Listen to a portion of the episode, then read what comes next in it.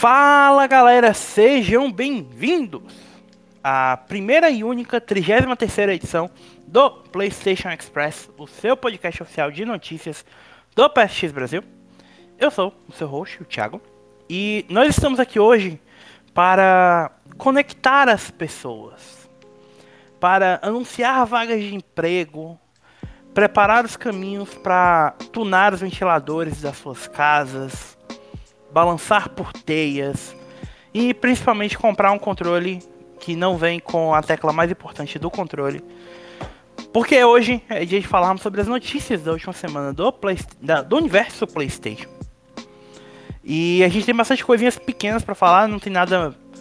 Essa semana a gente não tem um vídeo destroçando o PS5, né, para falar, então o podcast provavelmente vai ser um pouco mais rápido. Mas, vindo com toda a velocidade da luz, correndo igual um borrão azul do maior filme de super-heróis de 2020. Eu tenho ele, que está correndo contra o tempo para poder fazer a pré-venda do seu PS5, vendendo a sua alma e coisas a mais para poder financiar essa aquisição maluca, Leonardo Cidreira. Fala pessoal, bom dia, boa tarde, boa noite, sejam bem-vindos a mais um podcast PS Express. E vamos que vamos, que hoje temos notícias e mais notícias para vocês. Um abraço. o Leon ficou. Você tá despedindo? Não, eu, eu, eu, eu comecei e não soube terminar. Meu Deus. Tamo bem aí, Leon. Ah, e, para completar, temos ele que não faz parte do multiverso Marvel, do cinema ou dos quadrinhos, mas pelo visto em breve também vai fazer parte do elenco de Zack Snyder's Justice League, no ritmo que as coisas estão. É, que todo mundo entra no filme, por que não? Ele, o, o Cruzado de Capuz de Minas Gerais, o, o próprio Tinker da, dos Alpes Mineiros, ele que muito em breve estará se, se tornando o verdadeiro capitão reciclagem digital do Brasil, Bruno Vianel. Salve galera, venho dessa longínqua terra dizer que eu seria o novo Lanterna Verde do universo DC nos cinemas. É, cara, não tá difícil, porque a quantidade de, de gente que tá entrando nesse filme. Todo dia entra um cara novo, né? Ou volta um, sei lá. É. é. Agora que trouxeram até o Coringa do. Again. Do doidinho lá, o que eu esqueci. Eu até esqueci o nome do cara, velho. Jared Leto. Jared Leto. Até que agora que até ele voltou, velho, nada é impossível. Ó, oh, cara, esse, esse negócio do, do, do como é que fala? Snyder Cut tá, tá sendo uma palhaçada, velho. Meu Deus do céu. Na verdade, não digo palhaçada, mas assim. A palhaçada é a porra do filme que já saiu. Sim, aquilo ali foi uma palhaçada.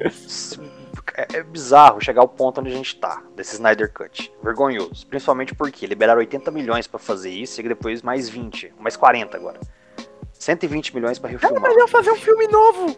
Pois é. Então, já que vocês vão investir essa porqueira tudo, lança esse trem aí, eles vão lançar na que na HBO Plus, não lembro que HBO que Plus, é, na HBO Plus. É, depois disso, coloca essa porcaria no cinema, quando for seguro voltar a ter cinema, tá? E faz essa porcaria sequino. Tipo assim, ó, abandona aquilo que vocês viram, a gente só quis roubar um dinheiro de vocês mesmo. É, mas que lá não serve de nada, é isso aqui. Porque, pelo amor de Deus, para fazer essa lorota para ficar no 0x0, esquece, né? Ah, cara, sem condições. É, o melhor disso tudo para mim é a resposta da Marvel, que foi tipo, vamos colocar os três Homem-Aranha no, no, no, próximo filme, então. Sim, vamos juntar todo mundo, cara. A galera quer isso. A galera quer crossover. Vamos, vamos juntar tudo. A, ga a galera, como um bom brasileiro indo pra praia, ele quer farofa. Sim. Então. Bom. É, mas não estamos aqui hoje ainda para falar sobre cinema, apesar de que eventualmente um dia a gente vai ter que falar sobre essas coisas no ritmo que a gente tá. Vamos mas... abrir um Just Chatting lá no Twitter e ficar lá só conversando sobre coisa aleatória. Sim. É, mas estamos aqui falar sobre as notícias, como a gente mencionou. A gente tem algumas coisinhas pequenas, algumas reclamações que nós precisamos tirar do nosso peito depois do podcast da semana passada, antes do lançamento da loja da, da Sony. Agora que a gente já, já tá com a loja, com a PS Store nova funcionando, a gente pode reclamar oficialmente de que ela não ouviu nada do que a gente sugeriu. Obrigado. Obrigado e te amamos, Sony. Mas que serviço, viu? Ah, é, bom, a gente tem muita coisa para reclamar, então vamos logo lá. Como sempre, amigos, sigam a gente nas nossas redes sociais, twitter.com/barra PS3 Brasil, ou PS3 Brasil no Twitter, é, facebook.com barra PS3BR, youtube.com barra Playstation 3 Brasil, twitch.tv barra PSX Brasil e no Instagram no PSX Brasil, tudo junto. É só vocês procurarem lá. É, sigam a gente para manter, manter-se informados das melhores e mais importantes notícias do mundo dos games e as menos importantes também, como por exemplo o fato da Sony ter feito uma parceria com a Coca-Cola aqui no Brasil por alguma coisa que a gente não sabe o que é ainda. Ainda. Mas talvez quando vocês ouvirem esse podcast vocês já saibam, então. Talvez. Não pode, mas a gente não sabe o que é, então não vamos comentar sobre. De Exato, qualquer forma. Tô parecendo um papagaio da vizinha, que o pessoal repetir. Tá, tá foda. é, mas vamos falar então do que a gente sabe, né? E a primeira coisa que a gente sabe é que o saudoso Ubisoft Club está morto. Aliás, a Ubisoft já vinha querendo assassinar esse negócio há algum tempo. Né? Sim. Porque ela já tinha restringido lá um ano, um ano e pouco atrás, o lance dos pontos lá que você ganhava e trocava por recompensa. Aí fala, ah, seus pontos agora têm validade. Porque antes não tinha. Eu lembro que eu tinha uma cacetada de ponto acumulado disso. Sim, e agora ela quer. Não tinha mais quase ponto é, nenhum, Ela foi meter. Agora ela meteu uma pá de terra nisso aí, final, e já era mesmo. É. A Ubisoft, o antigo Ubisoft Club e o Uplay estão mudando de nome, vão se tornar um serviço só, chamado Ubisoft Connect, a partir do próximo dia 29 de outubro. É, vários jogos antigos não vão fazer essa transição. Então, as recompensas que, que, os jogadores tinham acesso pelo Ubisoft Club agora vão estar tá todos desbloqueados. No caso, as mais de mil recompensas que não vão fazer a transição estão todas desbloqueadas agora para os jogadores, certo? É, segundo a Ubisoft, a ideia é realmente consolidar o aplicativo que eles tinham para PC e o Ubisoft Club, que era o programa de fidelidade, tudo em uma coisa só para fornecer o melhor ambiente para todos os jogadores desfrutarem dos seus jogos. Certo? Ah, as mesmas coisas que já tinham no Ubisoft Club vão estar presentes, tipo, estatísticas, é, leaderboards, dicas, é, várias coisas, mas o sistema de desafios não vai existir. Provavelmente por isso que o, o sistema como todos os jogos antigos não vai migrar em conjunto, né? Sim. Então eles vão trabalhar com outra coisa agora. Então, Sim. Esperar que eles vão fazer com isso aí. Mas é, já é o que a gente já estava esperando, né? Os pontos ficarem restritos aí. A, a questão de tirar os desafios para frente, é, o sistema não vai ser o mesmo. Muita gente vai implantar alguma coisa. Eu só acho assim: quem mais usava o Ubisoft Play, o Club, aliás, que não fosse para resgatar as recompensas lá. É. Porque todo mundo só fazia isso. Que era um saco, por sinal. Aquilo era, era lento pra caramba. Lento, travado, um monte de coisa, né, cara? Cara, no PS3 aquilo ali era pedir para você matar o videogame, velho. Você é doido. Mas no PS4 já rodava mal, cara. O mais importante dessa história toda do Ubisoft Connect, na verdade, foi uma, uma outra pequena coisa que a gente ficou sabendo. É que uh, tanto o Watch Dogs Legion, que é o jogo que vai estar tá saindo junto com o Ubisoft Connect, quanto o Assassin's Creed Valhalla vão ter suporte ao progresso, a transferência de progresso entre, entre plataformas, ou cross progression, né, em inglês. É, a ideia é que, aliás, perdão, Watch Dogs Legion não. É, o é que assim, Valhalla. o serviço sai junto com isso. na mesma data do, do Legion, do lançamento do Legion. É, o serviço Só sai que eles, com o Legion, mas isso vai ser implantado no Valhalla.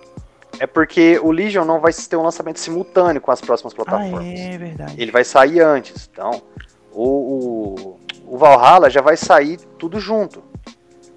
Agora, por isso que eu acho que talvez eles vão implantar pro futuro. Porque, por exemplo, o Legion sai dia 29, né? Que é sai dia 29 agora e sai dia 12 pra PS5. Isso. Então, é mais ou menos a, a data depois que, que for feita a transferência e tudo mais. O Legion deve ser um dos primeiros jogos a ser incluso nisso aí. O Valhalla é porque ele vai, vão usar ele de, de marketing, já, já vai estar disponível, né?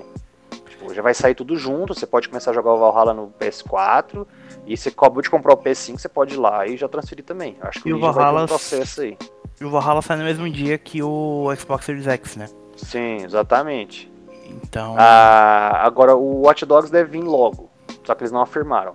E os outros é os que. Não sei se você já comentou. É o, o Immortals Phoenix Rising, que também sai logo mais. E o Rise Republic, também conhecido como o jogo que a gente mais voou na Nossa, daquele último evento. Que também vão ter essa funcion- funcionalidade no futuro. Ah, isso provavelmente vai resolver aquela questão toda do problema de transferência de save que a gente comentou aqui. Alguns que depende de desenvolvedor para desenvolvedor, da Ubisoft parece que vai ser resolvido assim, né? É, eles vão. vão, vão fazer um juntar o útil ao agradável. Eles precisam criar um sistema para matar o Uplay lá. O Uplay não, caramba. Oxi. O Ubisoft O- Club. Mas o o Uplay Ubisoft também, né? Club. É. E, e vão fazer isso de uma forma. ah, vamos criar um sistema único, vamos integrar tudo. Aqui a gente vai colocar o sistema de transferência de save e tal. A gente só não sabe ainda se isso aí vai ser. é, entre, entre consoles diferentes, né? De E plataformas distintas, né, no caso. É. Tipo, Sabe que vai funcionar tipo do PS4, PS5, do One pro Series X aí e tal. Mas, tipo, se você tá jogando no Xbox One, você tá co- comprando e vai comprar o PS5, por exemplo, ou vice-versa aí, invertido no caso, a PS4 gente não Series X. se isso, a gente não sabe se isso ainda vai funcionar. Provavelmente a gente só vai descobrir isso com o lançamento da da plataforma, entendo ela em mãos, vai ficar mais fácil de ir analisando isso lá. Mas também faltam duas semanas, né? Então. O que, aliás, diga-se é um pouco assustador de falar isso tão. Tipo, tão levianamente. Faltam duas semanas. Meu Deus, o- os consoles estão chegando, gente. Faltam duas Meu semanas. Deus, isso tá ficando. Isso tá me deixando muito ansioso, velho. Não dá, já velho. é com medo, cara, tá louco. Ah, Eu achei que o Leo ia falar que ele ficar com medo também. Não, o bom é que assim, de um lado a gente tem que 2020 é o pior ano das, que a gente já viu nas nossas vidas, possivelmente. Do Será? outro, não sei, até agora. e do outro, 2020 tá passando muito rápido, então. Ah, É. uma pena. Bom, é, só pra continuar no assunto da Ubisoft, a gente teve alguma- algumas confirmações sobre a como Watch Dogs Legion vai rodar. É, foi confirmado que o jogo vai rodar a 4K 30 FPS no PS5 e no Series X se tiver com Ray Tracing ligado. Certo? É, a gente não teve confirmação se é possível desligar o Ray Tracing e se isso vai mudar, vai aumentar a taxa de quadros ou nada. Você sabe que o produtor da Ubisoft, o Latif Tilayenatan, respondendo algumas perguntas no Reddit durante um AMA, disse que ah, o jogo vai rodar 4K. O mais estranho é que, assim, pelo que a gente tem visto dos trailers, e pra um jogo, considerando o tipo de jogo que é o Legion, eu não acho que valeria a pena, tipo. Salvo se você desativar o Ray Tracing e for pra, sei lá, 60 FPS travado, eu não vejo vantagem em desativar o Ray Tracing, sabe? Para, pra mim o impacto da iluminação, é, quando bem feito, é muito maior do que simplesmente o aumento da resolução. Exato. Tanto é que é um dos maiores features que a gente tá esperando da próxima geração. Não tem porquê. É, e também é o que estão mais falando, né? Tipo, desde o princípio, ah, vai ter ray tracing via hardware e tal. A questão é que, como o Leon falou, é é um feature que estão usando ele para promover a próxima geração de forma que tipo assim, ó, é, só vai ter isso no, na próxima, nos próximos consoles. E é um negócio muito pesado. Se você pegar os jogos aí, por exemplo, acho que o Devil May Cry 5 mostra a tabelinha de comparação. O jogo Sim. roda 60 frames porque tira o Ray Tracing. Então, tipo assim, o consumo dele é absurdo, mas a gente ainda tem que ver isso em mãos e tudo para entender. Mas a vantagem também dos reflexos e tudo mais pode ser absurda. A gente já viu lá no. Pelo menos nos vídeos do, do Spider-Man, né? O Miles Morales e o Remaster lá. Só pra confirmar, só abrindo esse parênteses, já que você falou do DMC5, o jogo vai rodar no PS5 a 4K 30 FPS com o Ray Tracing ligado, ou 1080p 60 FPS com Ray Tracing ligado. Sem o Ray Tracing, é 4K 60 FPS ou 1080p 120 FPS. Que eu não consigo nem começar a imaginar o que é é, Devil May Cry 5 rodando a 120 FPS. É, é aquilo que a gente, eu já comentei algumas vezes, cara. O problema do, do 120 FPS e o problema dessa próxima geração é que a gente vai precisar dar um salto em outros equipamentos. Tipo, pra TV. ver esse potencial inteiro, a gente vai ter que ter TV nova, entendeu? A gente vai ter que ter um setup diferente, com áudio 3D e tudo mais. Não é uma coisa tão fácil, então vai ser caro. É, eu não sei se de impacto, de primeira, primeiro impacto assim, sei lá, jogar 120 frames vai ser tão absurdo. Mas é, é uma possibilidade, né? Não tá descartado. Só é gritante, sabe? Tipo, a possibilidade É de que isso existe agressivo, é né? agressivo, cara. Bom, é, e uma última coisa sobre o Ubisoft pra gente comentar. Foi revelado o conteúdo do Season Pass do Valhalla. Né? A, o Season Pass vai custar R$ 39,99 dólares e tá incluso na Gold Edition, Ultimate Edition e Collector's Edition. Porque ter duas versões só de um jogo é pouca coisa pra Ubisoft. Não É, precisa, né? né? Tipo, porque o pior, cara, é que não tem diferença prática quase nenhuma da Gold pra Ultimate. Normalmente é tipo um DLC. A questão maior disso aí é que dentro de um ano a gente vai poder comprar a Gold aí e ter tudo por um preço mais 59 barato. reais. É, É. cai muito esse tipo de jogo. É, o que foi confirmado aqui, a gente vai ter uma missão chamada The Legend of Beowulf, ah, que vai ser uma missão exclusiva que vai revelar a verdade, a verdade monstruosa sobre a lenda de Beowulf em Assassin's Creed Valhalla. E vai ter duas expansões bem é, similares à estrutura que a DLC, as DLCs tiveram no Odyssey, que me parecem DLCs maiores, né? É, com, com regiões novas e tudo. Uma vai ser chamada Wrath of the Druids, em que os jogadores vão para Irlanda buscando os mistérios de uma antiga seita de druidas. É, é, mergulhe nos mitos e no folclore gaélico e em florestas assombradas ou paisagens únicas. Isso me parece bem interessante. E a segunda expansão chamar The Siege of Paris. E que vai fazer com que os jogadores revivam uma das batalhas mais sangrentas e ambiciosas da história viking, enquanto eles adentram a tomada por Paris se infiltrando na cidade através do rio Sena. É... Então, primeira coisa, eu acho que se vocês voltarem, eu comentei em algum podcast que eu imaginava que eles fossem pra Paris em algum ponto. Eu só não esperava que fosse em DLC. Até faz mais sentido. Eu imagino até que seja a última. É, aliás, imagino não, né? Já falaram que é a última DLC a sair. Sim, Dá é, tempo de projetar um negócio. um negócio maior pra isso aí. pra Não fazer um negócio tão capenga, talvez, né? Se não forem reaproveitar e reutilizar o mapa do Unity, né? É, mas lembra assim, eles falaram que acharam, os próprios desenvolvedores, o Odyssey tinha ficado extenso demais, eles querem Sim. focar. Então eles vão ficar só com a Grã-Bretanha mesmo na campanha e a parte nórdica ali. Faz até sentido deixar o Paris pra uma expansão. Tipo, agora que você já aproveitou tudo isso, é, você pode embarcar numa jornada num lugar diferente. É porque era absurdo no Odyssey, é porque era realmente todo o arquipélago grego, é, incluindo a, a parte da península. Isso me dá medo quando eu for jogar, cara. E nos DLCs você tem toda uma área nova. Atlântida lá no caso. É, eu não ia falar o que era, mas é Atlântida. Então, Não, não, já tenho as DLCs, já baixei e instalei esse jogo umas três vezes e não joguei. então, tipo, é toda uma área ainda maior, entendeu? É absurdo. O que eles fizeram com o mapa daquele jogo é estúpido.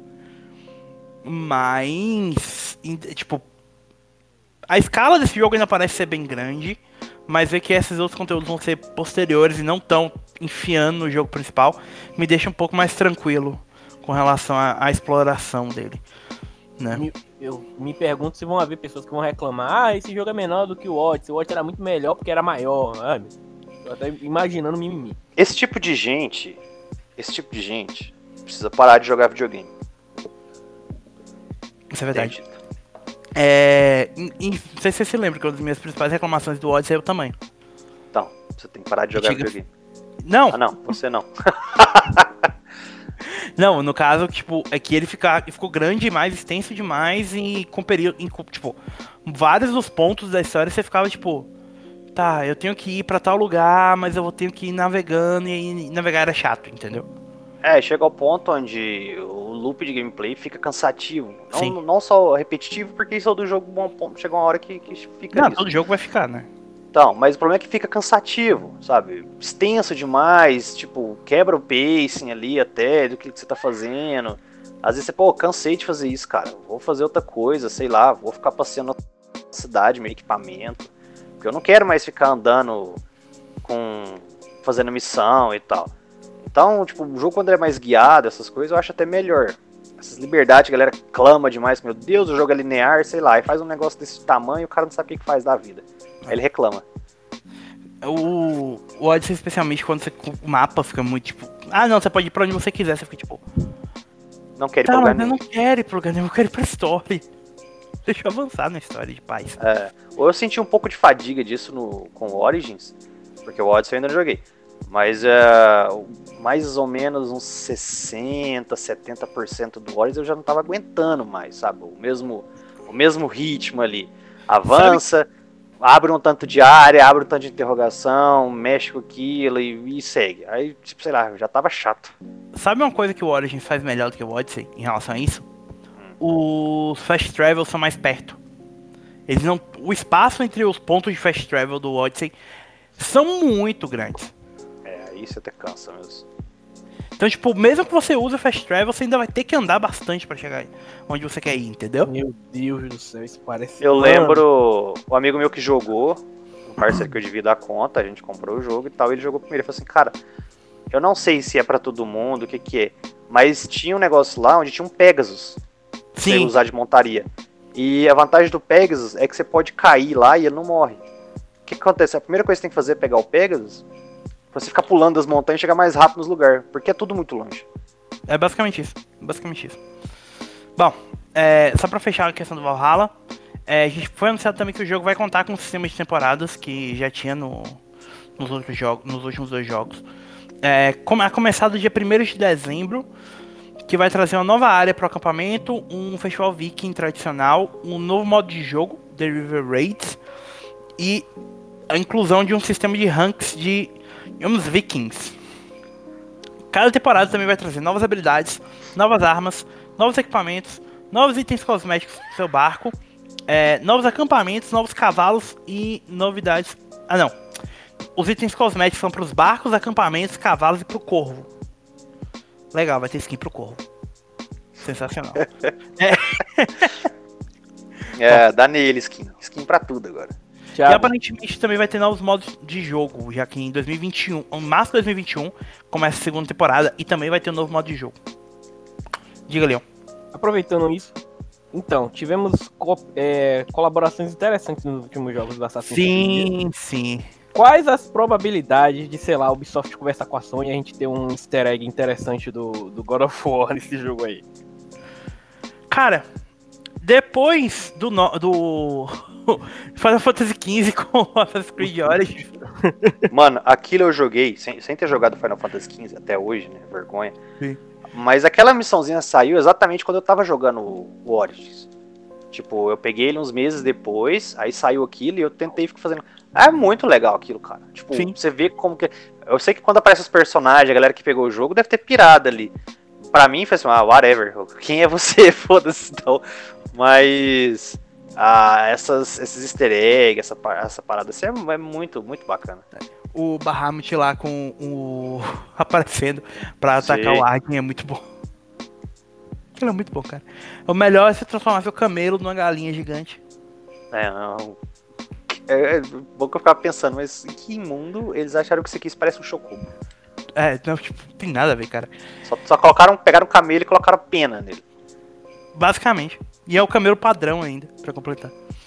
Bom, é, só aproveitando que o, o Leon mencionou, eu não sei se ele viu isso, mas a Ubisoft anunciou também que vai sair uma, uma história curta escrita pelo Makoto Yukimura, mangaka famoso pelo grande sucesso Vinland Saga. Eu vi, Pra- o pior que eu vi a notícia, mas não vi a. Não li a notícia, eu vi a notícia no site. Fala. O, a história já está disponível na, no Japão e vai ser lançada em nove outros idiomas, incluindo inglês. A gente não sabe se vai sair em português ainda. Mas é uma históriazinha bem curta, tal. O traço do, do Makoto Yukimura deixou o, os personagens bem legais. E foi confirmado também que o Yukimura vai participou de uma sessão de perguntas e respostas de, de um evento da Ubisoft no Japão essa semana para falar um pouco sobre a colaboração, mas a gente ainda não tem maiores detalhes sobre isso porque vai acontecer depois da gravação, mas antes do podcast sair. É, para quem não sabe, Vinland Saga é um mangá de extremo sucesso no Japão, publicado pela Kodansha que veio pro Brasil pela Panini, tá, que tá saindo ainda, né, Leon? Tá sendo, ó, tem duas, atualmente tem duas edições rolando na Panini, uma que tá acompanhando o lançamento do mangá no Japão, e outra que o mangá fez tanto sucesso junto com o anime, com o lançamento do anime que foi esse ano, foi ano passado, foi ano passado, se não me engano. E o que aconteceu? Eles estão lançando uma edição agora de luxo, que reúne dois encadernados. Então, cada encadernado dessa de luxo equivale a dois mangás. Então, é, você vai. Essencialmente, se você tiver 10, você atualmente vai estar acompanhando o mangá. Se não me engano, atualmente eles estão no volume 4 ou 5, não lembro. Mas assim, vale o preço, sabe? É, é um. Os, os produtos de luxo da Panini é um bom preço, é um, se não me engano, 40 Os produtos reais. de luxo da Panini são a única coisa que a Panini faz direito hoje. É isso, são as únicas coisas que a Panini faz direito. É um preço acessível, com um material bom, com papel bom.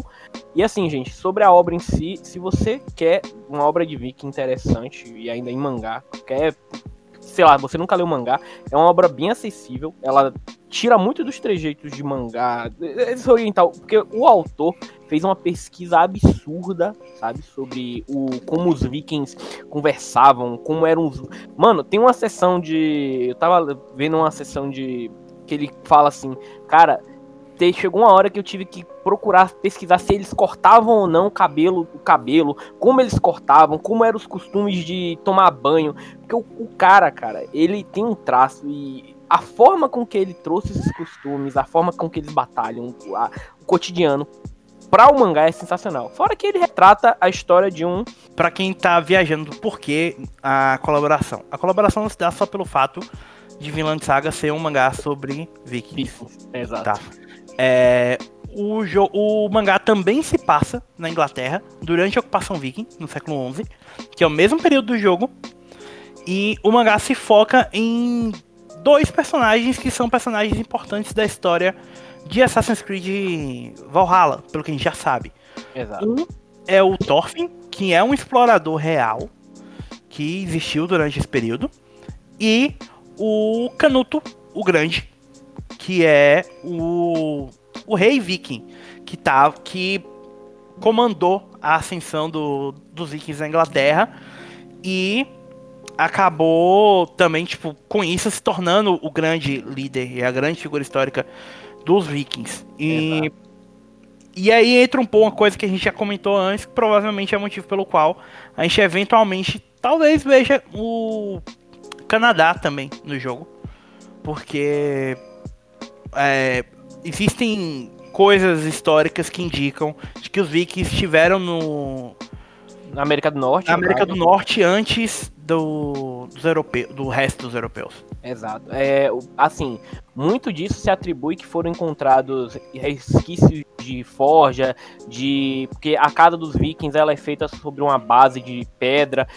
É, e assim, eles encontraram essas, esses restos de civilização, só que assim, a civilização. Ah, por, beleza, se eles estavam lá, por que não encontramos mais? É, Acredita-se que eles fugiram devido a uma seca, se não me engano, porque infelizmente. É...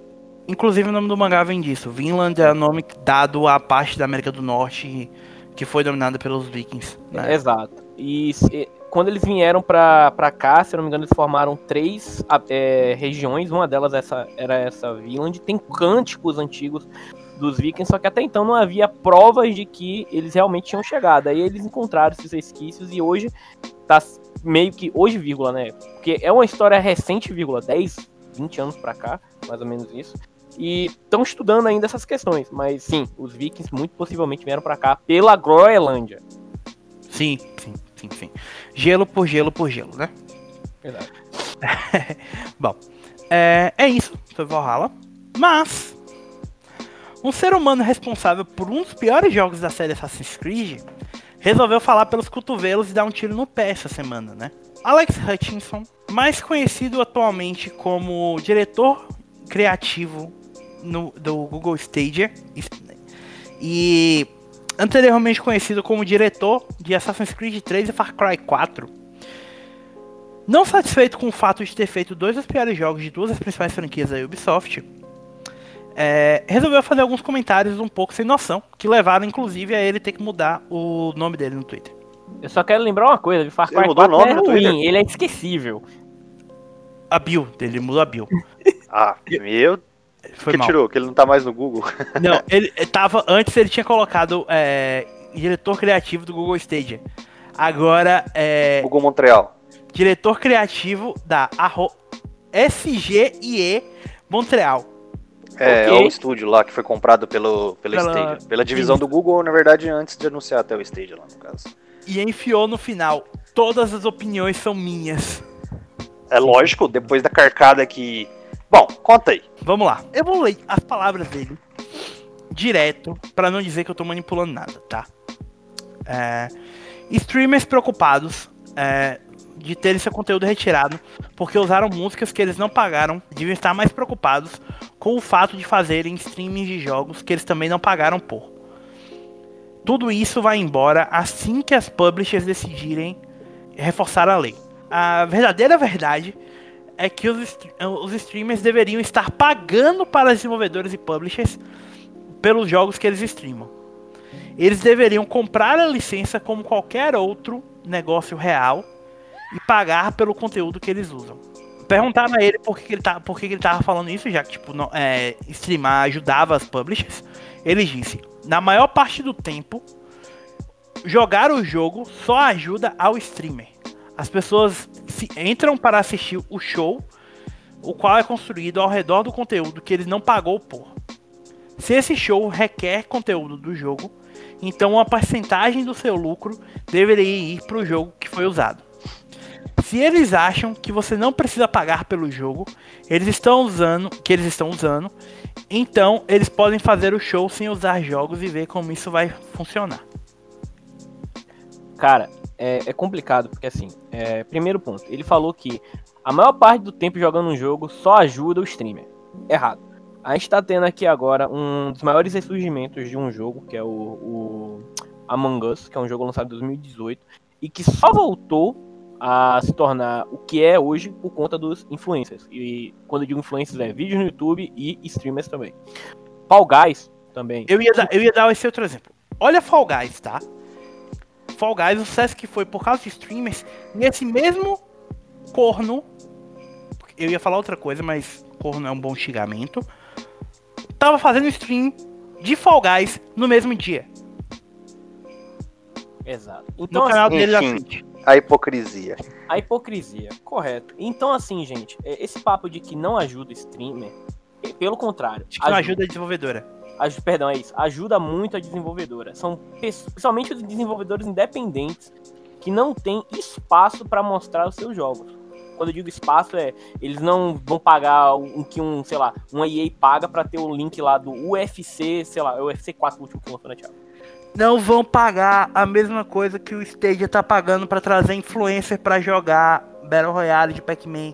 Ou então para um joguinho, sei lá, eu lembro que na época do Fallout 76 que apareceu o logo do Fallout 76 naquelas barras do, do UFC. Das pilastras tipo, a Sony, sabe? A Sony que, que, patrocina a Champions League. Exato. Que então, na, tipo, no, todas as partidas você vê lá, né? PlayStation 5 e tal. Então, querendo ou não, é, redes sociais, principalmente é, plataformas de streaming e vídeos como YouTube e, e Twitch ajudam muito a visibilidade de um jogo. Muito, muito, muito mesmo. Principalmente, eu vou, vou trazer até um evento, um, um, um, dia antigamente, que é o, o Bird. Cara, o pai jogou aquilo ali, aquilo ali se tornou. Enfim. Mas, voltando. Então, esse é um argumento falho dele. A segunda coisa que eu quero falar é uma coisa que ele do que uma possibilidade que ele falou que me preocupa, mas eu acredito que não vá justamente pela causa da rentabilidade, né? Eu não sei se seria tão alto. Mas eu imagino num futuro não tão distante, sei lá, empresas como. Eu vou largar logo as mais chatas e mais é, predatórias, que são a EA, por exemplo, uma EA da vida, uma 2K da vida. É, chegar e falar: ah, você compre o passe de streamer, sei lá, para streamar meu jogo. Se você quer streamar e produzir conteúdo, compre isso, pague, sei lá, 10 dólares, 20 dólares. Mano, apesar de que isso não ia. Não, não ia ter como ter um, um mercado grande para ter esse retorno, mas, cara, me assusta ele falar que teria como as, as desenvolvedoras lucrarem mais em cima disso e limitarem. Seria tenso. Cara, o backlash, a, a surra, tipo, lembra que, assim, abrindo um pouco da cortina para quem tá ouvindo a gente. Publishers, é, tipo, incentivam a gente a streamar os jogos. Exato. Elas sabem do bem que esses jogos trazem de em questão de exposição para elas. Cara, a pegando um exemplo que é bem próximo de mim, vocês acham sinceramente que os jogos da Nipponichi ou da Exceed, ou tipo, como o Leon falou, tipo, jogos independentes, você acham realmente que esses jogos seriam teriam o público que eles têm hoje se ninguém falasse sobre eles no YouTube, ninguém transmitisse eles na Twitch e tudo isso? Não teria.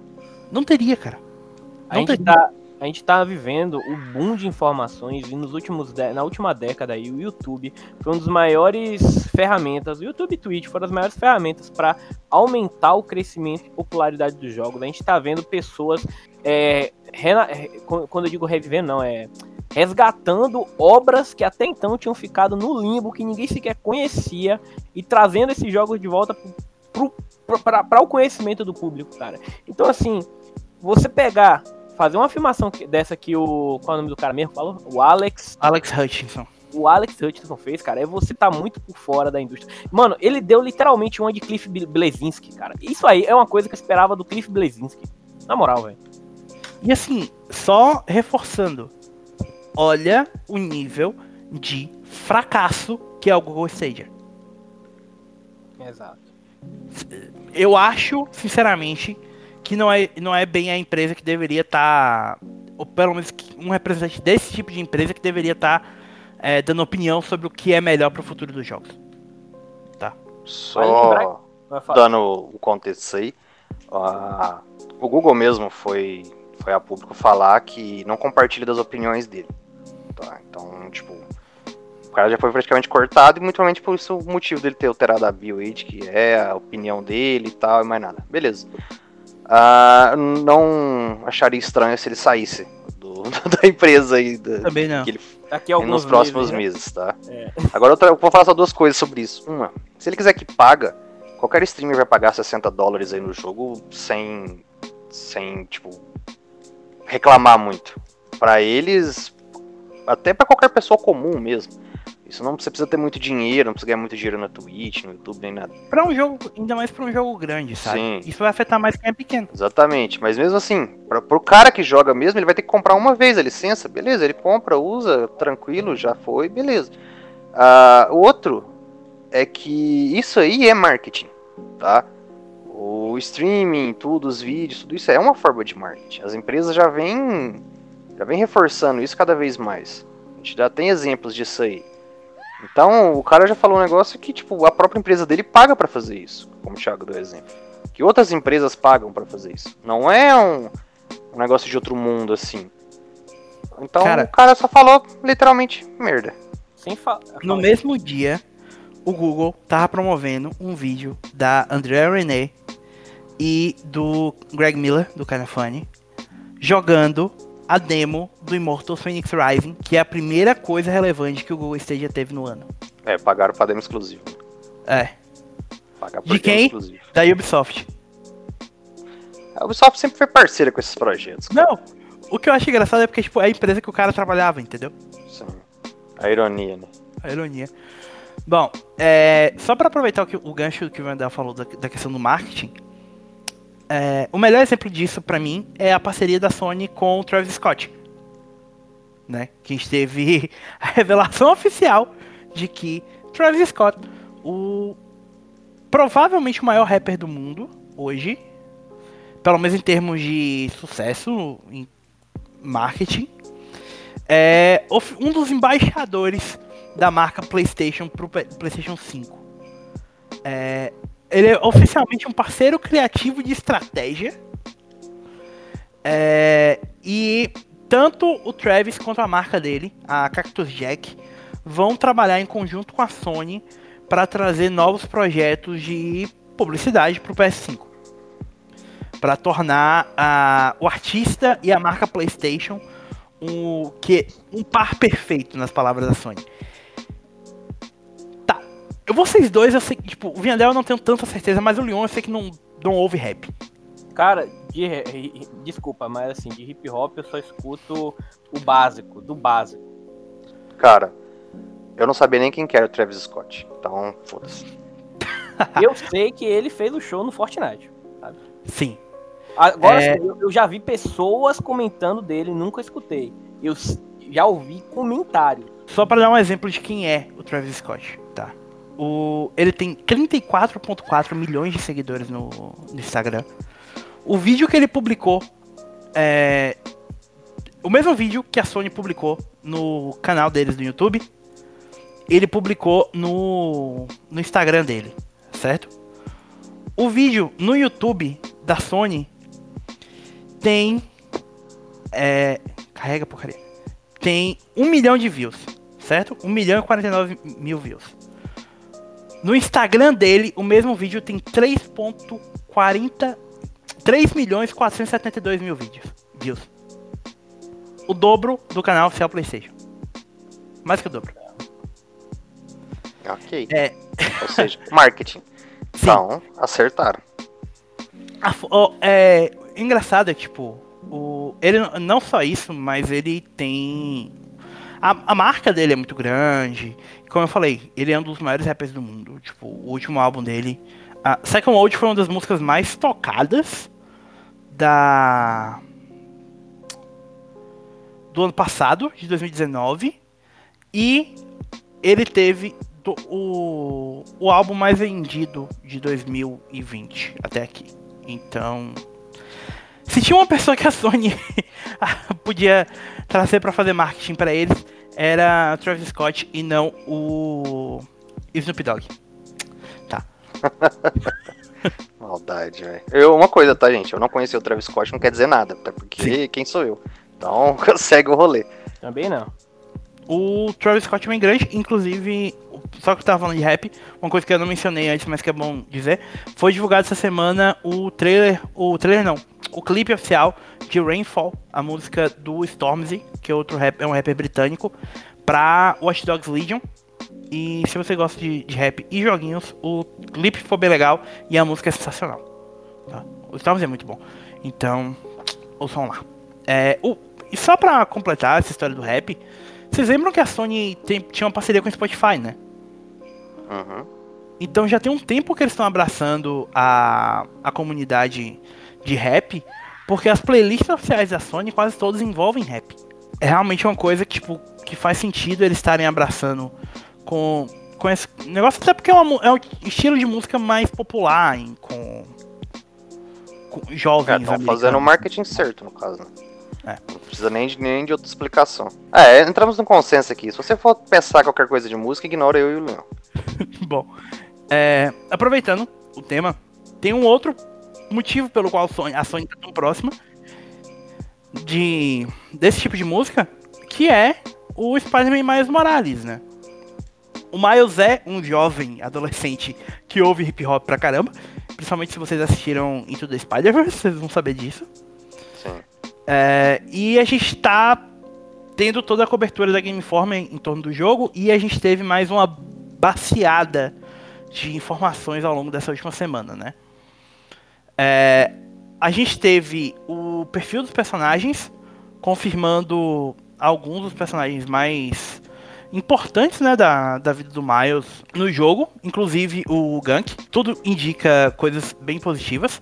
A gente teve entrevista com o diretor criativo do jogo, teve entrevista com o dublador no Miles, é, várias coisas, mas teve algumas informações interessantes. A primeira é que algumas roupas vão ser adicionadas no Marvel Spider-Man Remastered. No, a remasterização do jogo original para o PS5. Uma delas, que a gente sabe, é a Amazing Suit, que é a roupa do Andrew Garfield. Foi confirmado pelo James Stevenson, que é o diretor de comunidade da Insomniac Games, que essas roupas que forem adicionadas ao Remastered vão ser adicionadas ao, é, ao jogo original de 2018 para PS4. Gratuitamente.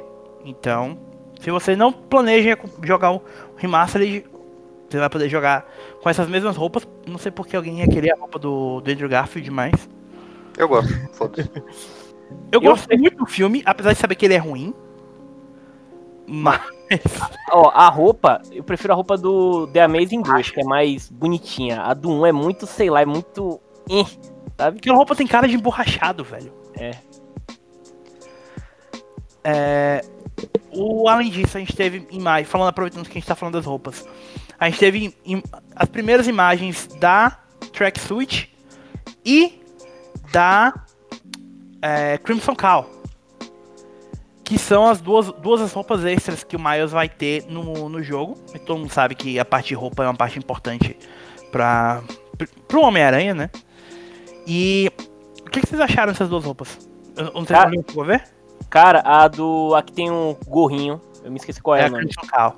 Crimson Cow. Essa roupa é sensacional. Ainda mais se, sei lá, esse gorro balançar e ele puder. Mano, é, é muito top. As roupas que eles estão fazendo pro, pro jogo. Porque assim, se você tomar como base primeiro, o, o primeiro jogo, de- uma das coisas mais legais do jogo era Eram as roupas. eram as roupas, você fazer conteúdo pra liberar mais roupa. Porque, cara, não tem como.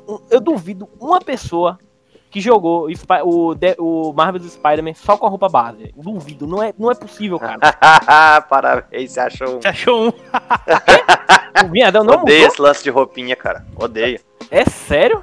Sim, eu pego depois que eu termino o jogo pra ficar experimentando e tal, mas enquanto eu tô no jogo, eu quero aquela experiência que o jogo quer me dar.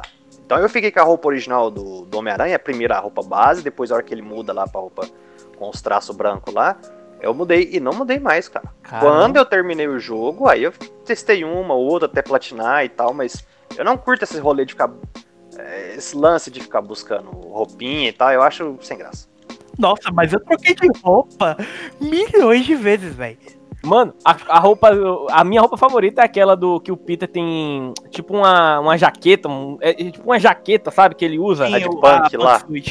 Mano, é muito bonita aquela roupa. Mas enfim, voltando. Por sinal, um feature interessante, talvez pra um futuro Spy- Marvel's Spider-Man 2, né? Seria você criar sua própria roupa do Spider-Man. Seria sensacional. Mas enfim. Nossa, Não, não, não, não. Faz isso não, pelo amor de Deus. cara, Nossa mas- senhora. Mas a que eu mais usei foi a. A do da Fundação Futuro. A Iron Spider, né? Que é a do. É, a, a do, do garoto. A do Tom Holland com o paga-pau do Homem de Ferro. E a MK2, que era a preta com dourado. Ó, pra não falar que eu sou com- completo avesso disso aí, quando eu terminei o jogo, eu fiquei lá procurando os negócios pra platinar, eu fiquei usando a Noir. Foi a que eu mais usei. Ah, não, é bem legal, não, é bem legal também. E é uma das primeiras que você libera também, velho. É muito bonita, velho. É, tem uma. As, do, as dos DLCs também são bem legais, cara. Eu não sei se. Eu acho que vocês não devem ter chegado a. Não, eu A não joguei DLC porque. tem- é uma que ele tem um braço ciborgue. Eu achei a mais São legal. várias, na verdade. Ah, tem a do. Do Aranha Verso também, que é, que é legal. Mas tem a do Homem de Ferro. a- o Iron Spider mesmo, sabe, Leon? A do, dos quadrinhos. Sim, sim. E a do Aranha Escarlate 2, né? Que é sensacional. Sensacional. Mas, Mas sobre a roupa Voltando do. às roupas do. Do, Mar, do Miles aí. É, eu achei legal, cara, mas vou seguir o mesmo rolê. Não devo usar. Enquanto eu não terminar, eu fico com o que o jogo me oferece. Agora, Ah, pode falar, Leon. Fala. Pra mim, eu já tenho a minha roupa favorita, que vai ser a roupa que eu vou poder usar o gato. A roupa Ah, do gato. É roupa. Ah, O gato, o gato. Não, não a roupa, mas tudo daquele gato lá é sensacional. Ah, eu gostei muito da, da Iconic, que é a principal, né? Mas ah, eu provavelmente vou acabar usando a Tracksuit mesmo, que é a branca. que- que é a nova. Tipo, que eu achei realmente linda, sabe? É, bom, mas não foi só isso, né? Que a gente viu. Aliás, sabe o que talvez eu acabe usando mais? Aquela outra, a, a roupa que ele aparece no, no vídeo que a gente viu do combate, que é a, que ele realmente tá com o, o capuz. Ah, tá. Pra mim que tu tava falando daquela high-tech, uma roxa, com os detalhes roxos, brilhantes. Não. É a que realmente ele tá com o capuz, né? Que a gente viu um, tem um vídeo de combate. Um videozinho até grande mostrando as diferenças do Miles pro, pro Peter, né? E. Cara, tá bem legal. Bem, bem, bem, bem legal. E, pra mim, o mais interessante foram as novidades que a gente teve depois, né, Viandel? Sobre as mudanças que o jogo vai ter em relação à versão original. Sim. Vamos lá. É, primeiro, o Miles ainda é um adolescente que está atuando como Homem-Aranha por apenas um ano. Então ele sabe que o jogo se passa pelo menos um ano depois do, do original. É, tendo, a, tendo a ajuda do Peter, o jovem herói ainda está aprendendo bastante e será mostrado no jogo, assim como sua visão de um herói adolescente nos dias de hoje. É, Miles e a mãe vão se mudar para o Harlem depois da morte do pai no primeiro jogo. Spoiler? É... Tá, qual é? Tem dois anos de jogo já. E ele, ela, ele ainda está se adaptando à comunidade, conhecendo as pessoas e tal. Isso vai ser parte importante do jogo. O contraponto disso é que a mãe dele, a Rio Morales, é uma candidata vereadora. E isso inspira muito Miles, é, uma vez que ela se tornou uma pessoa importante em Nova York, está lutando contra a Roxxon, que é uma, uma das corporações presentes no jogo. E por isso ela se torna um alvo e o Miles vai precisar proteger a própria mãe sem a mãe saber que ele é o Homem-Aranha, né? É, a sequência inicial do jogo vai mostrar o Peter e o Miles escoltando o transporte do Rhino. O vilão, obviamente, vai fugir e os dois vão precisar é, derrotar ele. O Rhino avança para um shopping o Miles precisa guiar o vilão enquanto o Peter tira as pessoas do caminho. É, uma coisa que é importante que eles mencionaram em relação a isso é que o Rhino a ideia de usar o Rhino aqui é para contrapor a cena inicial do primeiro jogo, né? Que é bem, bem impactante por sinal, né? O primeiro jogo você enfrentando o. Spoiler, Rei do Crime. Tem. É, que é, tipo, também é um, um, uma criatura bem forte pra. Então a, a, comparação com o Rhino faz sentido. É, o Miles não vai trabalhar sozinho. Ele vai ter a ajuda do Gank que é o melhor amigo dele, ajudando ele à distância, é, que é quem vai desenvolver os trajes e até mesmo um aplicativo para a comunidade de Nova York chamar o Homem-Aranha quando estiver em perigo. É, o mapa todo do jogo anterior vai estar presente, mas muito mais detalhado. Além disso, o Harlem e o East Harlem foram expandidos. É, existe uma personagem chamada Danica Hart, que é uma podcaster popular que fala sobre Homem-Aranha e é uma ativista de direitos humanos e bastante diferente dos quadrinhos.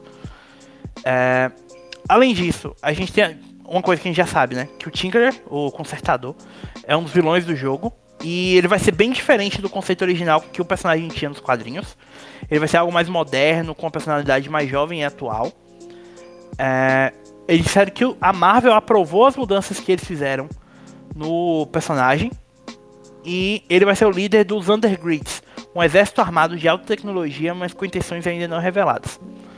É, a gente vai ter um personagem chamado Simon Krieger, que tem forte relação com a Roxxon, que vai ser dublado por ninguém mais, ninguém menos do que Troy Baker. Troy Baker e... tá em todas. Sim, pra variar. E é, a Roxxon vai ser um inimigo bem difícil pro Miles, com grande capacidade tecnológica, que vai poder absorver os poderes elétricos dele e tudo mais.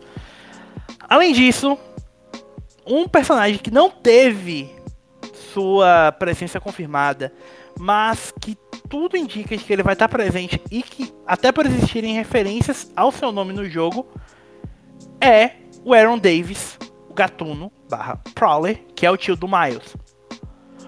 Então, é possível que a gente veja ele no jogo. Ah, eu também, cara, eh, como é que tem alguma coisa do Miles assim, o... Cara, ainda mais se você é. parar para pensar no, no Aranha Verso, como foi a estrutura do Aranha Verso, é difícil você não ter esse embate. É de muito difícil. É, a, o embate dele com o tio é o contraponto perfeito pro Peter com o Ben, sabe? Muito bom. É, uma outra coisa que a ideia com os vilões do jogo é seguir o mesmo caminho que o Spider-Man, que Marvel Spider-Man fez e tornar eles um pouco mais ricos, mais atualizados e com características únicas para que eles façam parte do jogo. É, a movimentação do, do Miles vai ser diferente do Peter, principalmente em relação à forma como ele balança nas teias. É, os movimentos vão ser mais descoordenados, mais estranhos, mais, mas cheios de personalidade e mostrando o próprio estilo do Miles. De forma similar ao que eles fizeram no Aranha Verso, né? O, Peter, o, o Miles não tem experiência balançando pela teia como o Peter tem. Então ele ainda tá aprendendo a como fazer isso, então é uma coisa que vai ser refletida nas animações. E por fim, o Venom Punch, que é o golpe mais característico do Miles, vai usar energia bioelétrica para atordoar os inimigos. Vai custar um medidor de Venom Power, que vai sendo carregado à medida que você ataca ou esquiva dos ataques dos inimigos. E a outra possibilidade vai ser a camuflagem, que é outra habilidade do Miles, que é temporária, mas que você vai precisar saber usar no momento certo. No momento certo. É, os inimigos vão ter como contra-atacar esses dois golpes. Tá? São detalhes, os detalhes importantes.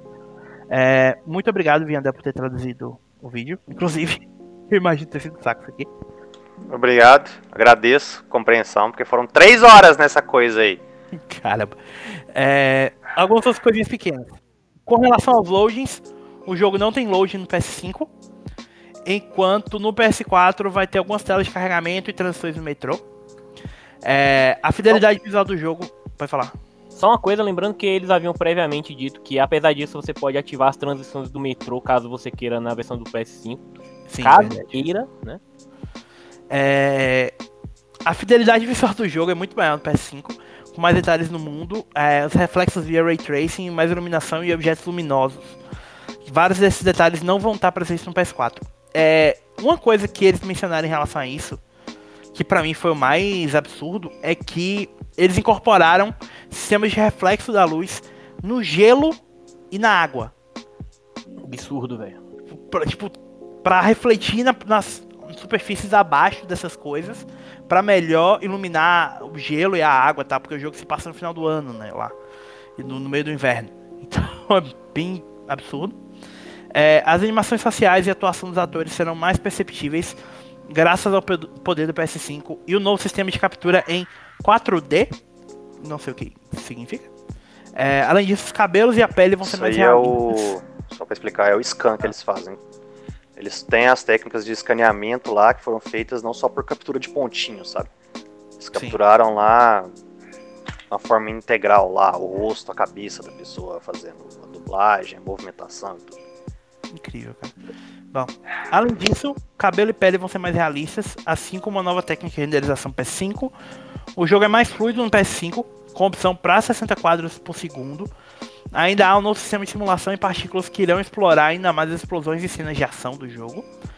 É, o combate é muito mais imersivo graças ao DualSense, com algumas características únicas que não vão existir no PS4, em razão do feedback áptico.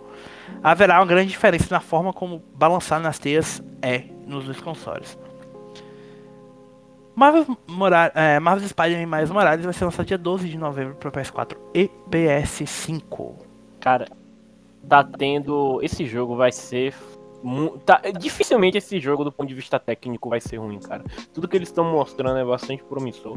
A cena do. que, que aquela, Aquele gifzinho que tem na notícia dele abrindo a, a porta e você vendo um reflexo na janela, no vidro da porta, mano, aquilo ali é absurdo, velho.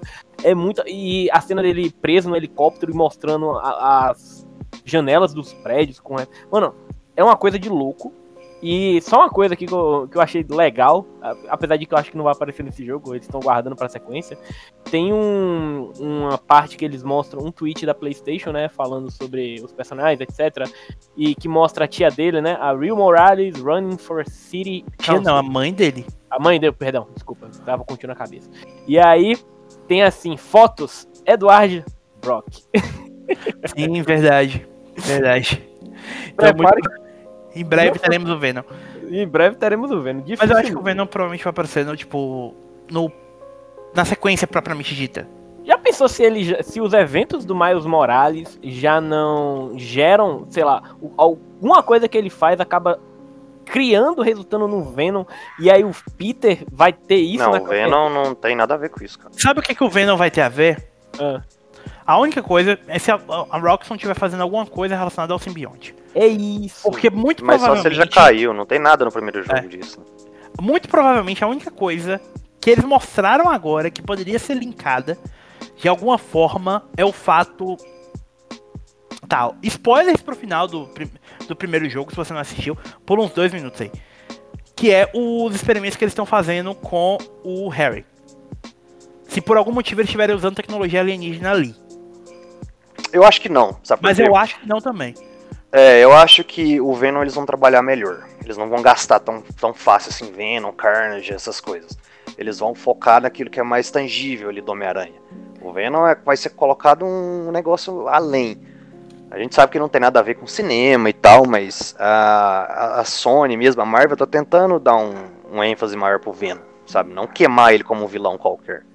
Eu acho que até por isso pode crescer diferente esse tipo de personagem. O que eu acho que vai ser interessante, porque que o Miles vai ser nesse aí, né, no, no- nesse jogo, e provavelmente já vai linkar pro próximo Marvel Spider-Man 2, é que a gente, não sei se vocês viram, mas no vídeo lá mostra que o, o Peter toma uma surra homérica do Rino, né? Ele praticamente fica fora de combate. Que é por isso que ele vai sair Exatamente, é, é o que eu acho, que por isso que o Miles assume, o Peter se recupera, que é mais ou menos o tempo do jogo, e o final do Miles Morales já pode linkar para um 2.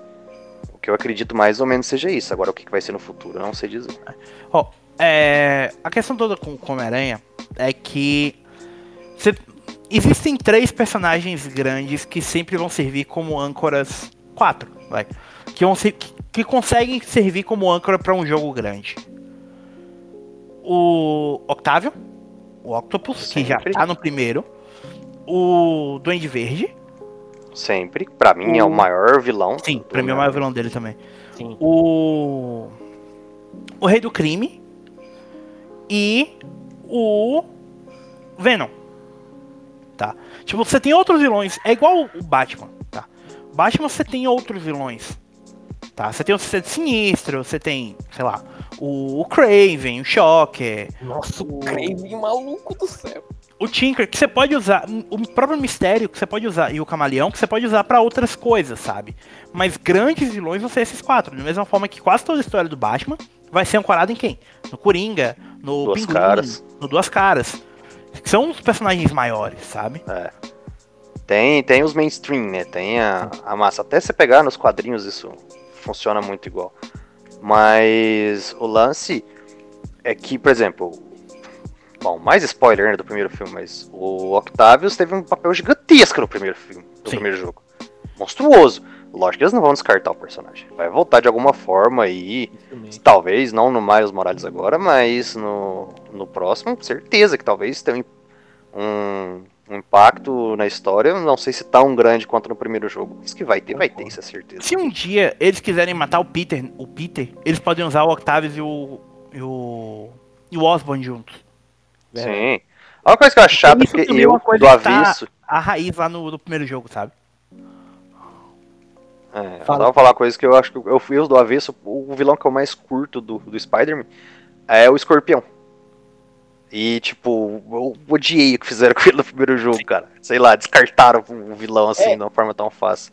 Exato. A gente até é, citou em outros podcasts, mas eu, eu não gosto das boss fights do primeiro jogo. Acho que é onde ele mais peca, porque Não é nem invés- boss fight, cara. Eu acho assim.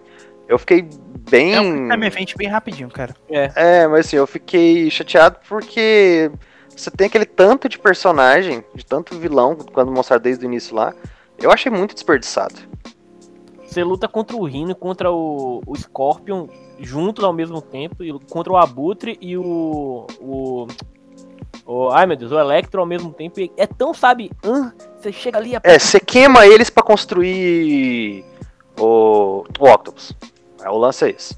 De um lado, Então- isso, é isso. De um lado, isso é interessante porque você já tem o Peter atuando um certo tempo, então ele já prendeu todos aqueles caras, então ele lutar com dois ao mesmo tempo mostra que ele é foda, tá ligado? Mas, mas porra, cara. Aquela sequência do, do escorpião, que é bem, por sinal, é bem inspirada no. Do veneno. Do, no- do veneno, é isso? Que é bem inspirada Ah, no muito Batman. chata, muito fraca aquilo, cara. Sim, aquela parte bem. Eu fiquei decepcionado com Tão aquilo. bicho. melhor, cara, tão melhor, cara. Mas enfim.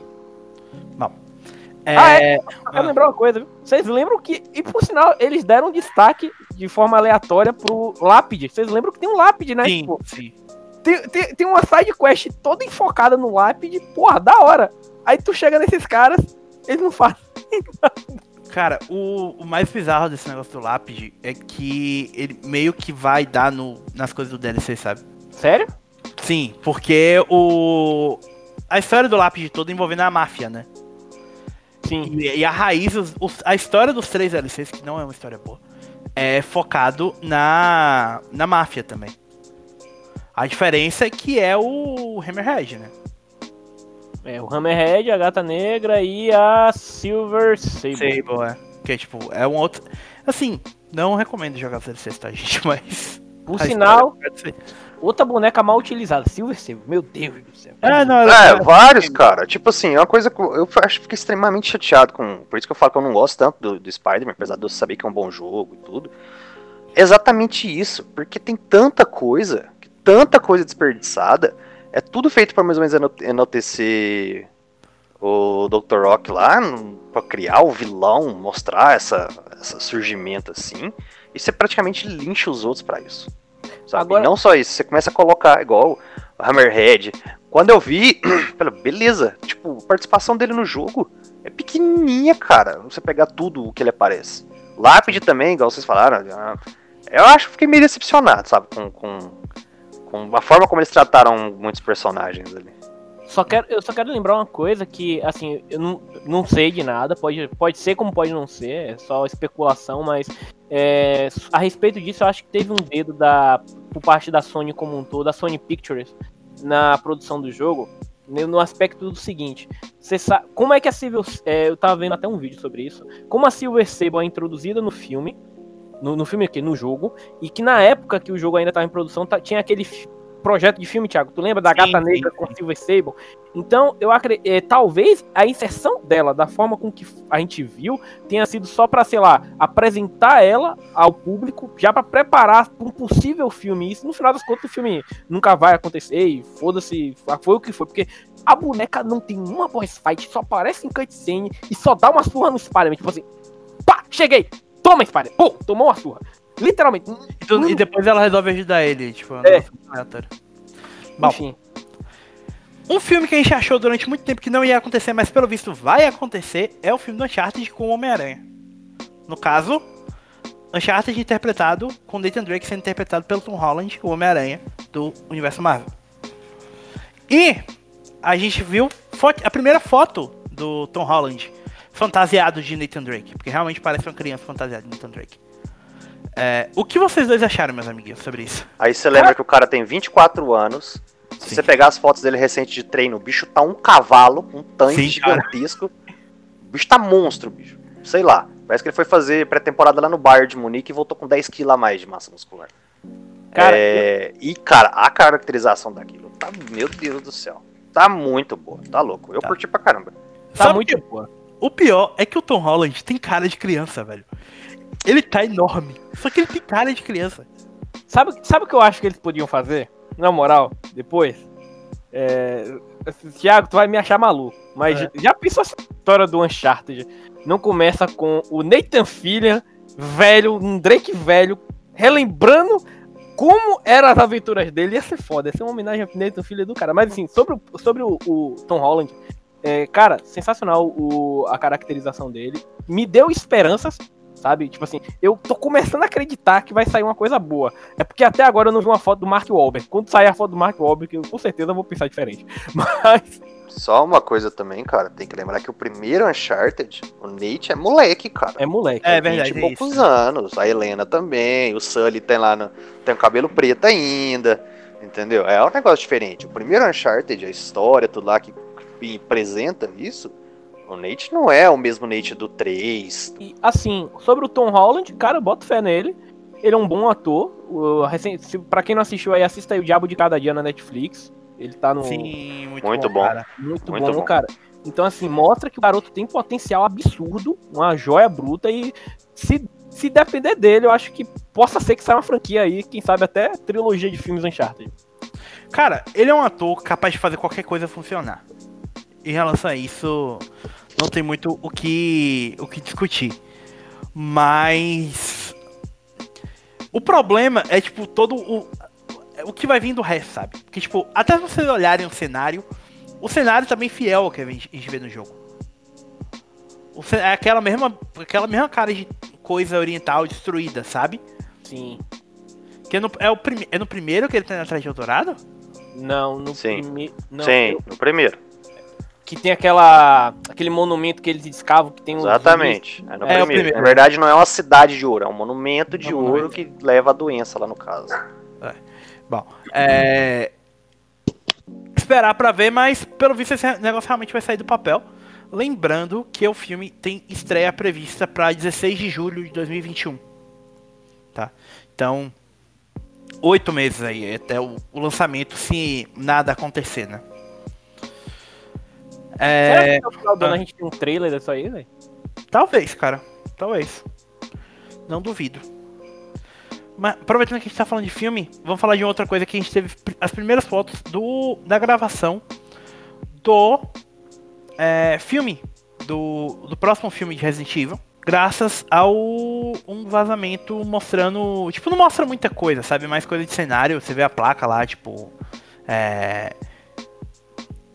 bem-vindo a Raccoon City, é, e, tipo, mais algumas coisas mostrando as casas, mostrando a mansão e tal. É, mas o nosso já mencionado várias vezes Dusk Golem é, revelou algumas mai- maiores informações sobre o que, que vai ser o, o- os três projetos envolvendo Resident Evil que estão em processo de filmagem. Né? É, Dusk Golem, o insider aposentado que continua divulgando informações como insider. É, revelou. Sim. É, revelou algumas coisas. Primeiro, o filme vai ser. Que a gente mencionou no podcast anterior, o elenco. Vai ser focado no Claire e no Chris. na- no Claire não, né? Na Claire e no Chris. Que vão ser os O personagens. Claire foi legal. É. É, é, ambos cresceram órfãos em Raccoon City, um lugar horrível que Claire deixou- acabou deixando pra trás, mas seu irmão continuou lá e se tornou um policial. Além disso, outros personagens vão estar presentes no filme, incluindo Leon, Birkin, Wesker, Irons, Jill e vários outros. E, e esse filme vai ser basicamente uma adaptação de Resident Evil 1 e 2. Tá? Esse é o filme que tipo, tem um elenco mais promissor. O segundo é a série com atores reais da Netflix. Que vai se passar em dois períodos diferentes. Um no início de 2020, em uma cidade chamada New Raccoon City. é, que parece uma cidade perfeita demais que esconde segredos obscuros. Nela a gente vai acompanhar as duas filhas, as duas jovens Jade e Billy Wesker, filhas do infame Albert Wesker, e que nessa cidade vive, elas vivem com ele como pai solteiro. Além disso, vai ter um segundo período de tempo nesse filme, nessa série, que vai se passar 20 anos ou mais no futuro, por volta de 2040, em que o apocalipse aconteceu, mas algumas cidades se fortificaram e resistem aos monstros implacáveis que tomaram conta do mundo. E a gente vai ver as aventuras de uma das irmãs em uma dessas cidades como uma sobrevivente.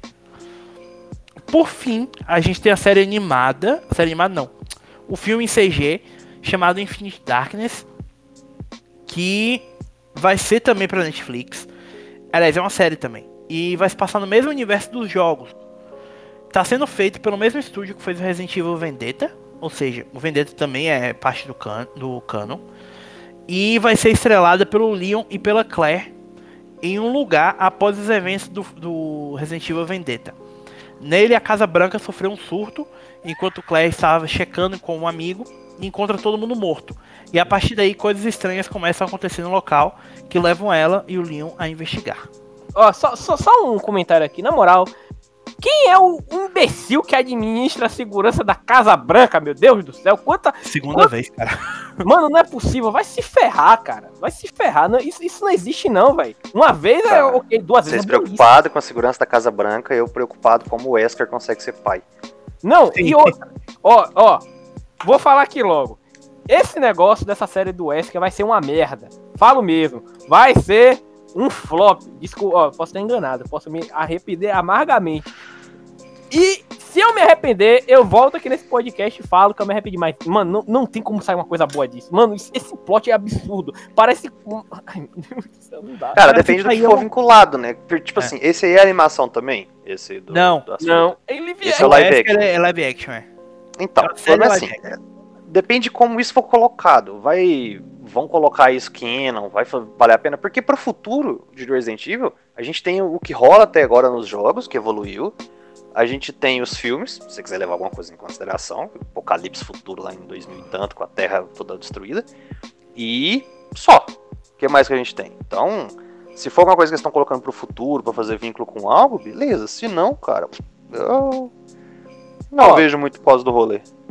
Não sendo muito pessimista, vamos parar pra pensar que finalmente tivemos um grande sucesso de uma adaptação de um filme em 2020, né?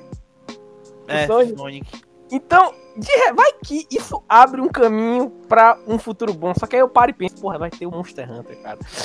Não tem como aqui. Grande sucesso, eu imagino que seja ironia. Né? É, Ah, o maior filme de filme de super-herói. 2020. É, exatamente. Mas, cara, não tem. Olha, é sério. Depois de Monster Hunter, velho. Cara, Monster Hunter. filme. Cara, vocês estão indo muito pessimista. Eu já falei. Vai ser um pipocão legal, divertido, não vai ser um desastre. minha Agora, se vocês quiserem colocar adaptação de jogo, não sei o que, não, não força a barra também, né? Minha Monster. Hunter, que, que, dá, que profundidade que dá pra você colocar na adaptação de Monster Hunter assim pro cinema? Vi- Viadel, tu gastou 100 horas, em, mais de 100 horas em Monster Hunter. A gente gastou Sim. mais de 100 horas em Monster Hunter pra ir, num, pra ir assistir um filme em que uma mulher atira uma bala de bazuca num Diablos. Meu Mano. filho, eu tava jogando caroço de semente de sei lá do que no bicho no jogo também. E aí? É verdade. Eu catava pedra no chão e arremessava nele? Se você quiser lógica, tá errado desde o princípio.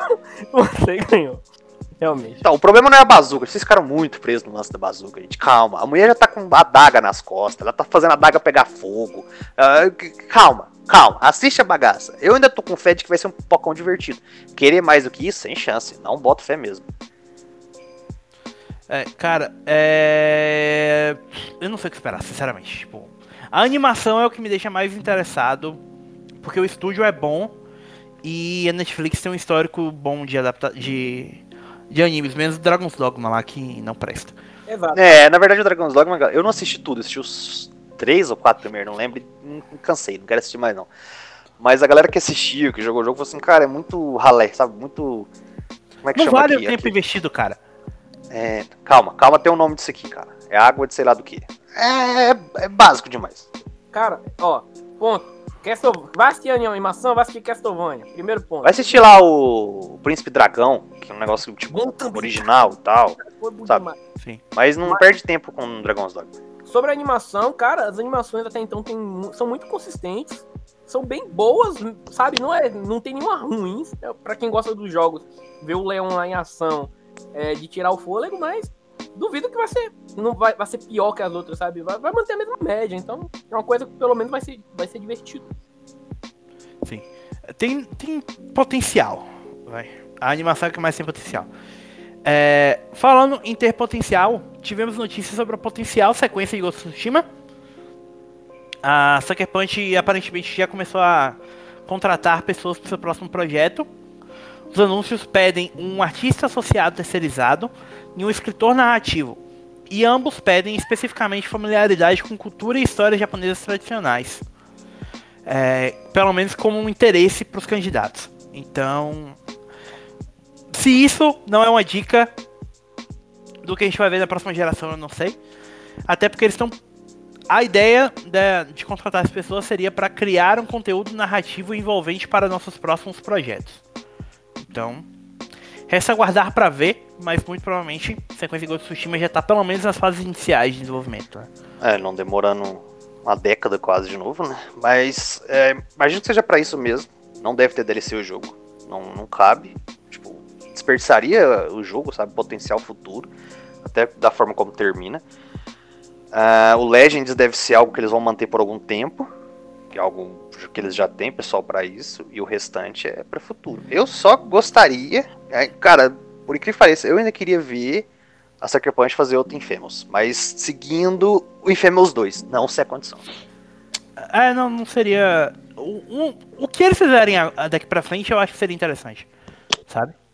T- Tanto um novo Infamous quanto um- uma sequência com Ghost of Tsushima. Qualquer um dos dois pra mim seria uma coisa legal. Concordo. Concordo com o Vinhadel e com o Thiago, ainda mais sobre a questão do Infamous Second Son.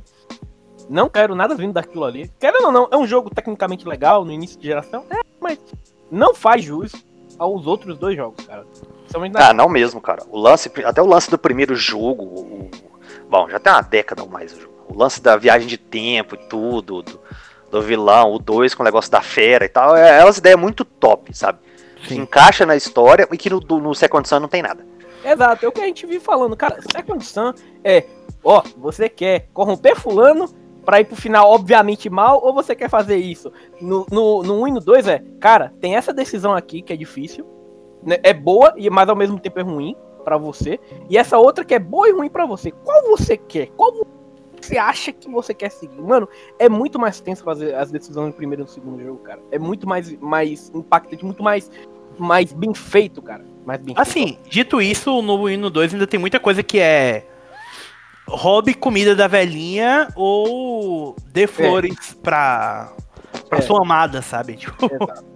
É, é, mas assim, vamos lá, né? 2009 saiu o primeiro?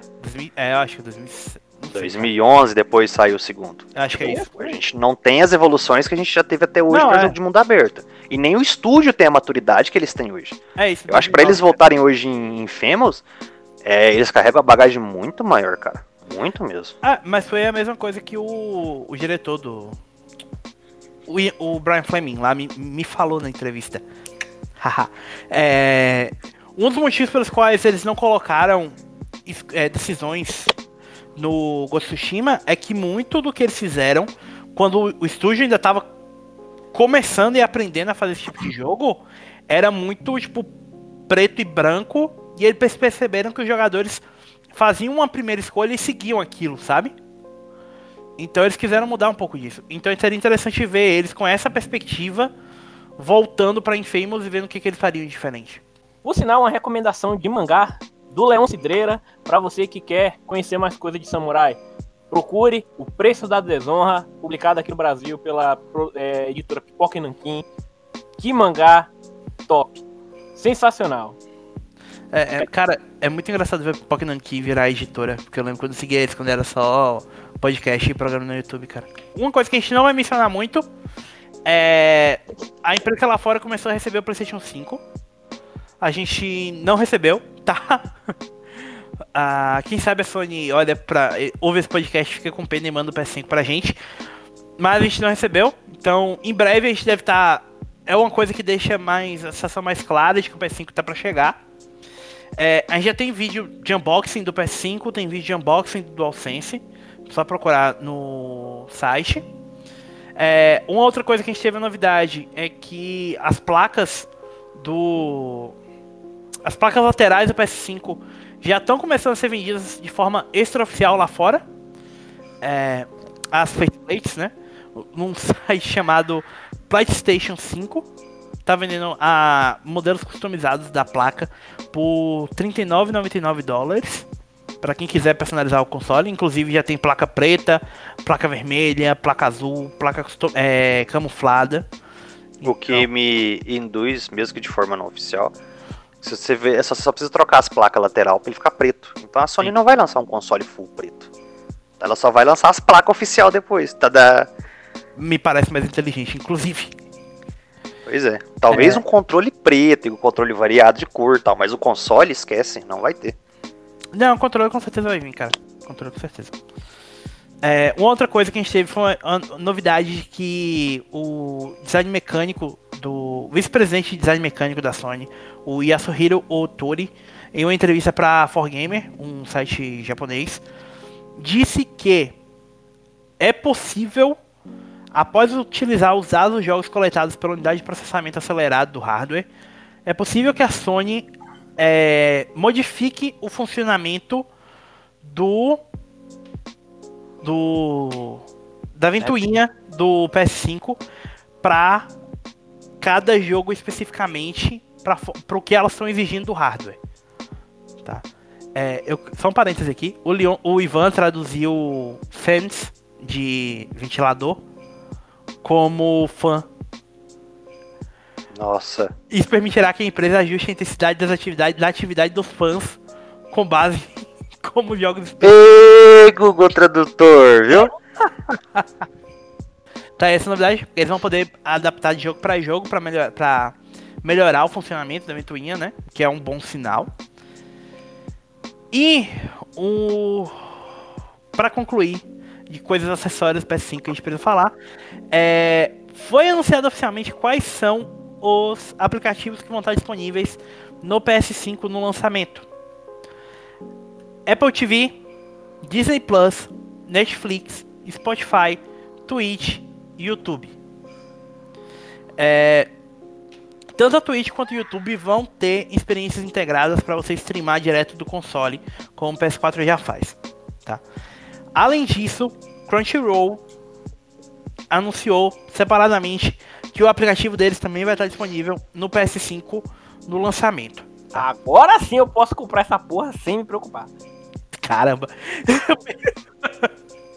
eu não vou mentir que eu pensei a mesma coisa. Mas tudo bem. É... Então, outros aplicativos, como por exemplo o Dazon, é... ah, sei lá, tipo. Globoplay. Play, Globoplay, essas coisas a gente não sabe se vai ter.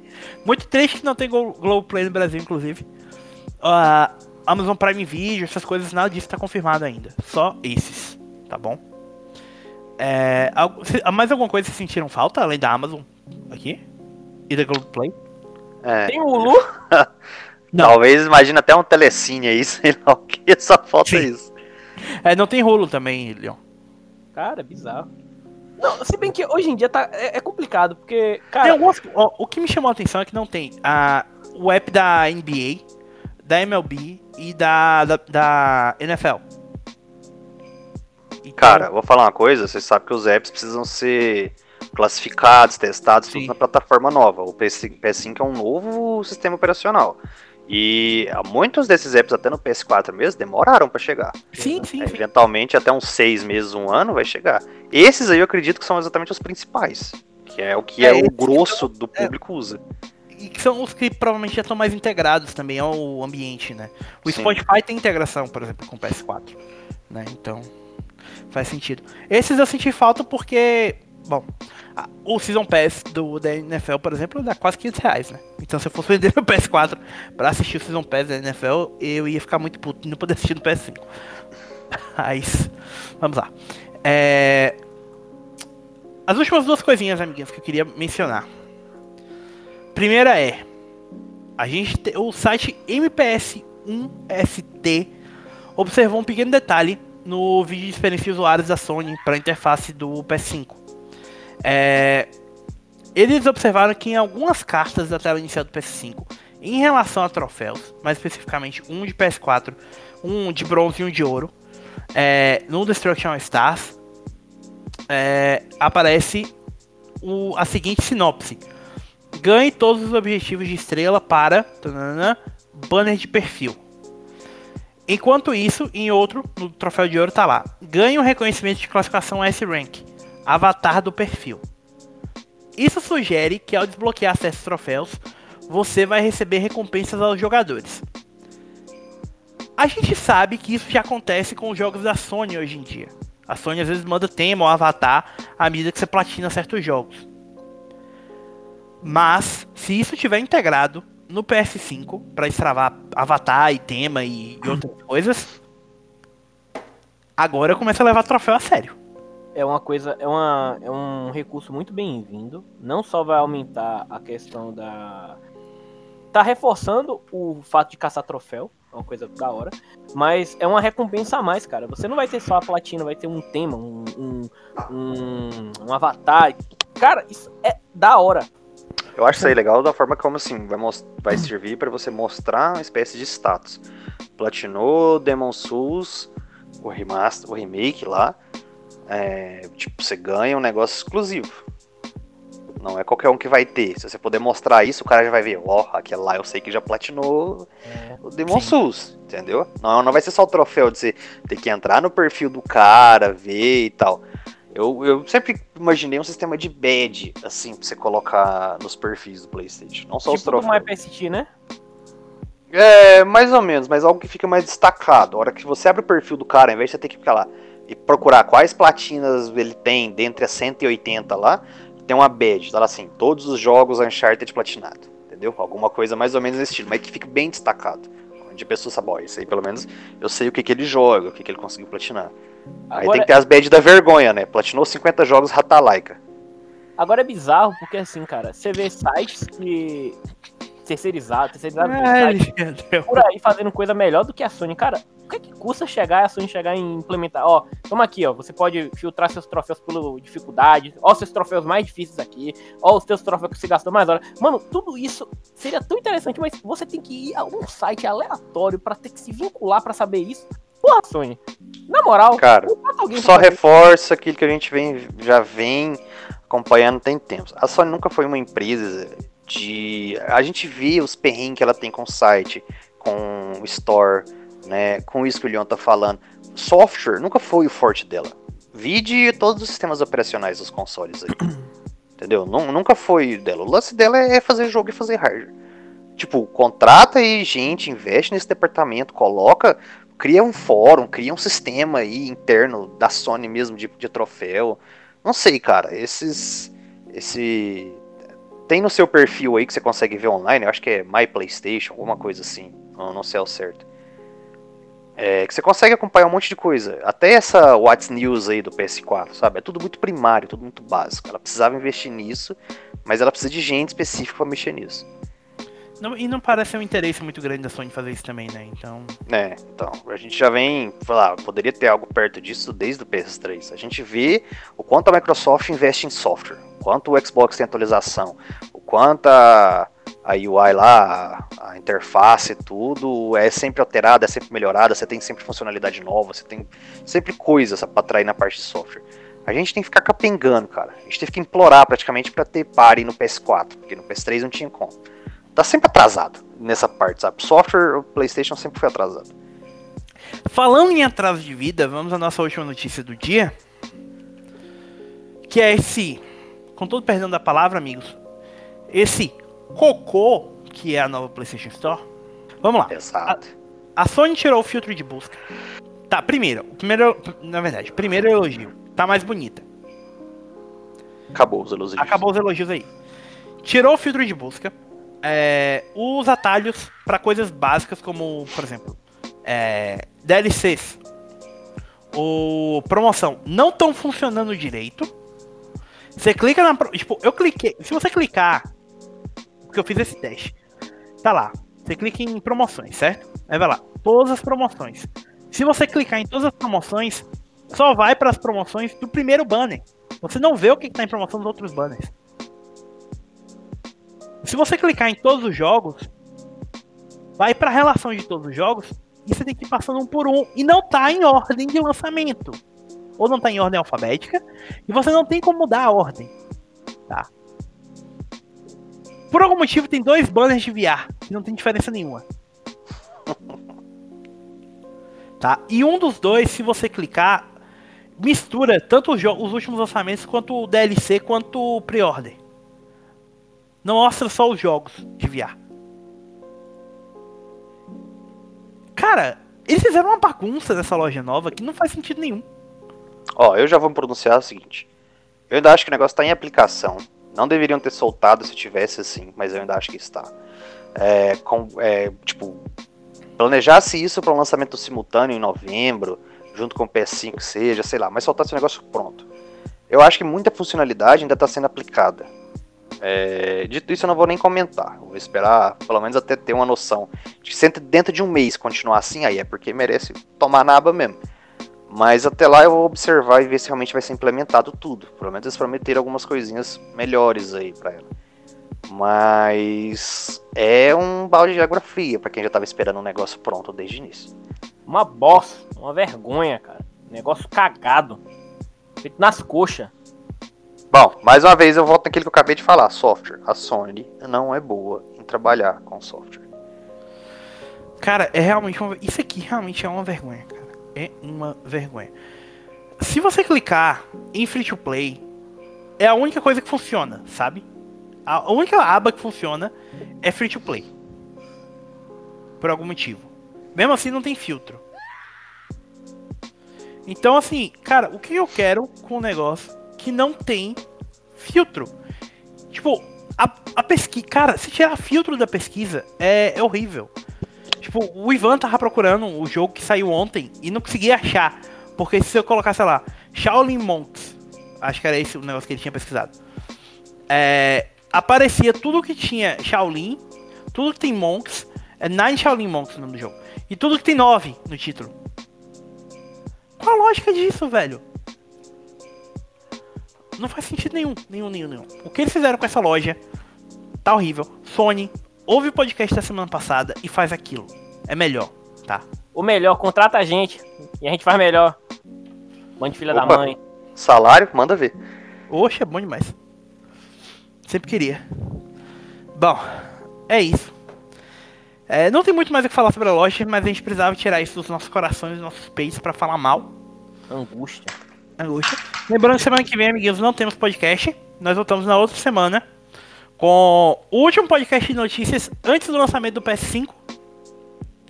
Até lá, aproveitem e continuem em estado play, porque em breve nós iremos ter que mudar o slogan do podcast também. Abraço a todos, tchau, tchau. Falou, galera. Abraço e até a próxima. Falou, pessoal.